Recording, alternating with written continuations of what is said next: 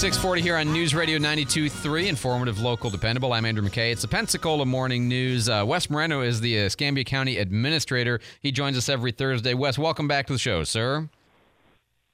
Hey, good morning, Andrew. Good to be here this morning. Good morning. I, I, I know I had told you we were going to play you some ZZ Top, but we got kind of got a theme going today.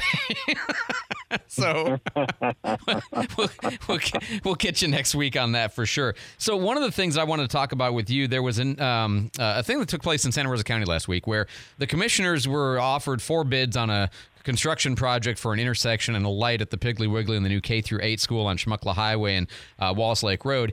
And the low bid came in at a million. They went with the next low bid at 1.3 million, so they spent $300,000 extra. Uh, and the allegation was that the company that had made the low bid was had done a project poorly the last time around. I've since done some research on this. I'm not sure that those allegations are founded, and there's a lot more to this story I think than uh, than was originally presented. But the short version is that what Sam Parker was trying to do was by quality instead of just by inexpensive. Something that in philosophy I certainly support. You and I have talked about this many times, and it gave me the idea that, um, and I said this on the air. I don't know to what degree this gets done, but I had not heard about this, so I'm assuming not. It seems like every time somebody contracts with the county or the city, that afterwards you should do an evaluation and say like you know this was on time this was at budget this was above budget this was the work was very good we got a lot of complaints we got no complaints. And then if it's a road project you follow up in three or four years and you check again to make sure the quality is holding up.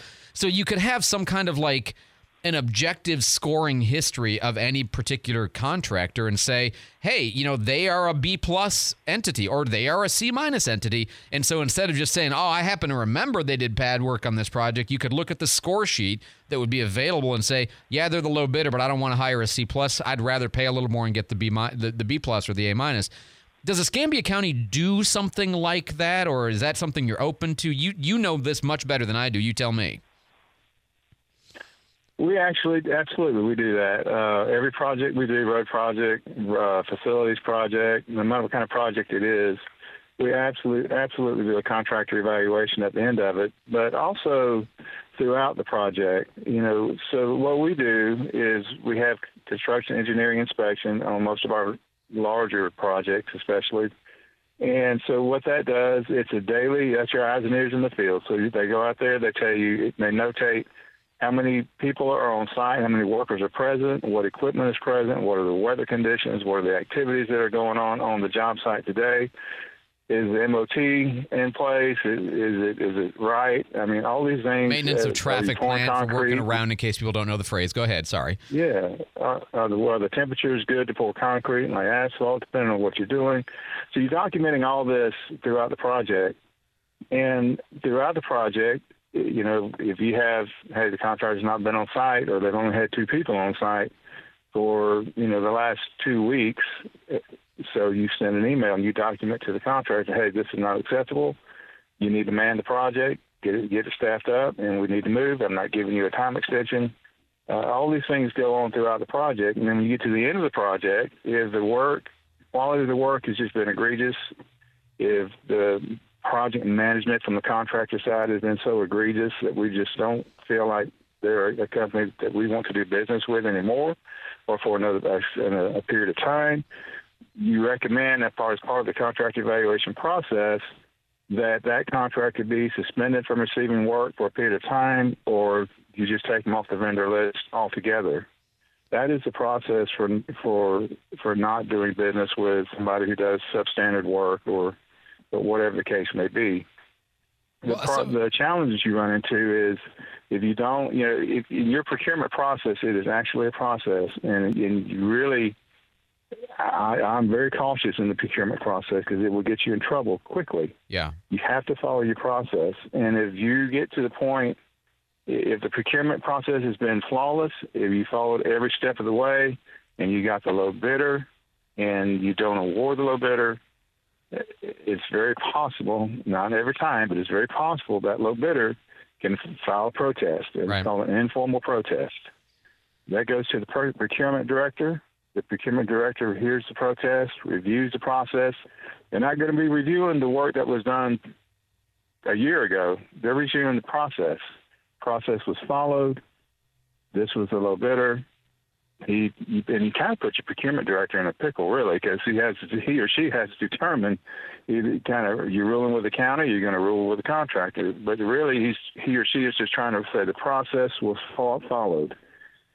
If he rules that the process was was not followed, or if the contractor comes out on the losing end of the protest, he can then file a bid a bond, a five thousand dollar bond and go to a formal protest, which winds up in front of a hearing master. And it's more of a, a legal process. And I've been I've been in those things, and they're not any fun. Yeah, I bet. And the, the, after they go to the informal protest about how the procurement process was done, uh, if they if it, it comes back it was not done properly, then they can go to a formal protest and get an actual hearing on it. Go ahead. Yeah, so you go to a formal protest, and and it goes uh, it's it's a legal process, and you go in front of a hearing master, and the hearing master will will do the same thing. He's going to be looking at the process. He's going to be looking was the process followed, was there a misstep, a miscue in the process, and and the hearing master is going to be looking at the process. He's, he or she is not going to be looking at what was done uh, you know, on a project three years ago. Got it. You know, he's they're they're they're going to be. It's a process. Is an integrity of the process uh, true or was it flawed? And that's what they're gonna that's what they're gonna look at. But it can get you in a lot of trouble. I, I, I me and Allison, uh, we both kind of Allison Rogers, the county attorney. here when, uh, uh, yeah, yeah. When uh, the Maplewoods, I don't know if you are aware of it. We had a project called Maplewoods Drainage Project. About a two million dollar project, and I was uh, a young project manager at the time, and for whatever reason, our board at that time did not award the lower bidder, and the the protest process started and and actually uh, wound up. I wound up in the state's attorney's office answering questions. Yeah. Uh, about you know why? What about this? What about that? Uh, so you got to really be, cautious as you navigate through the procurement process and make sure that, that, that if you have a contractor that you don't feel like is good to do business with, that it's not good for the county or you're not good for the city or your organization you have to do the work and document that throughout whatever project they're working on, and you have to have all your documentation in order to suspend them from getting work and or to remove them from the vendor list. Well, so, so, so what I what I hear a process there. Yeah, so what I hear. Uh, it, it frustrates me and here's why not because it's hard to do i understand that there are you know i'm sure very a lot of you know rules you have to follow and legal parameters but what I hear is that the only way you can the the the only real way you have of turning down low bidders is by saying they can't bid at all. I, I don't mind letting a company bid if you know that they do mediocre work and you're going to take that into account. There might be times when you buy the cheapest bidder, but I want to be able to honestly. Here's what I have in mind: is uh, you know I'm a I'm a citizen, okay, and I think the you know the commissioners would love to be able to have this too. Is I'd like to have a company that comes up for a bid on a project and there's a web page on the county's website that you can click on. It'll show you the last 10 projects they did.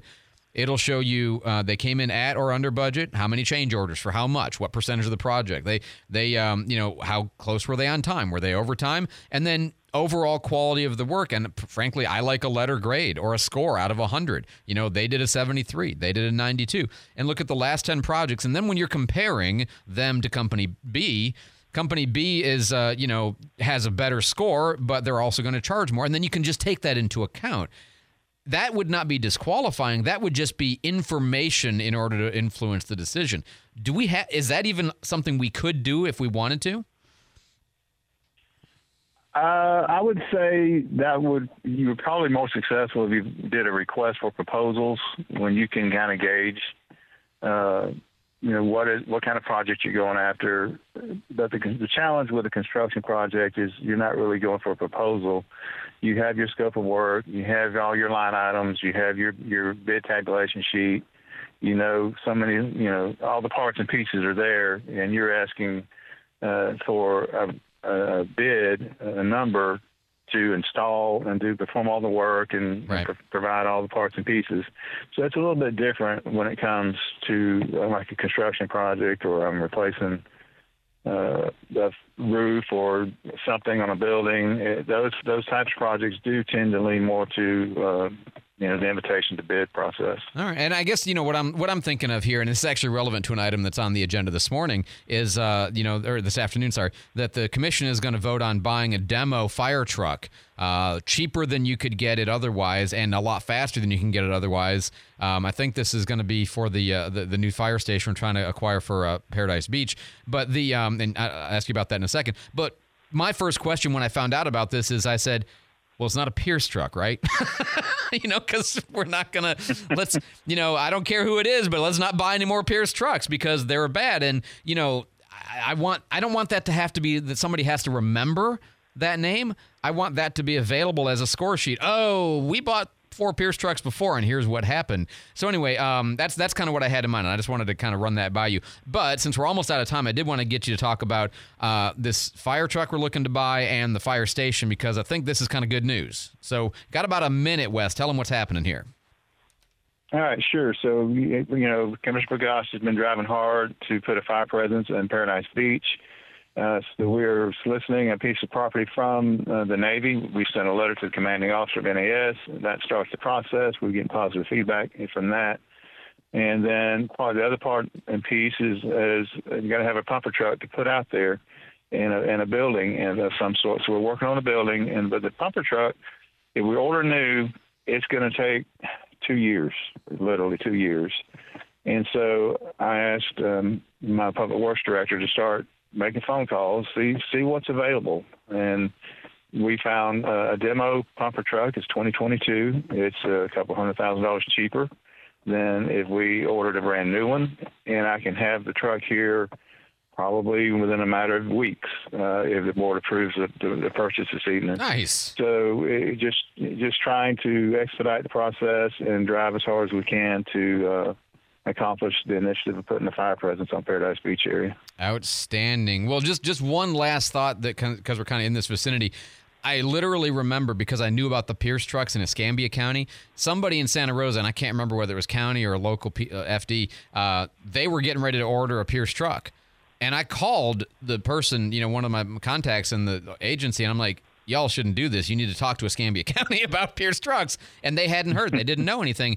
And so, again, this like, if there's some kind of an openly available, you know, feedback on the stuff you buy and, and get done for you, not just your own county or city, but other municipalities would be able to reference that and you know be aware of information that they might not otherwise have. So anyway, that's that's my last push. Uh, I know you do what you can do, but uh, I appreciate it, and I and I understand it's a very complicated thing already legally. Uh, Wes Moreno, he is the county administrator for Escambia County. Wes, as always, thanks for the time. Thanks for explaining stuff to us, and we'll see you at the meeting tonight. All right, thank you, Andrew.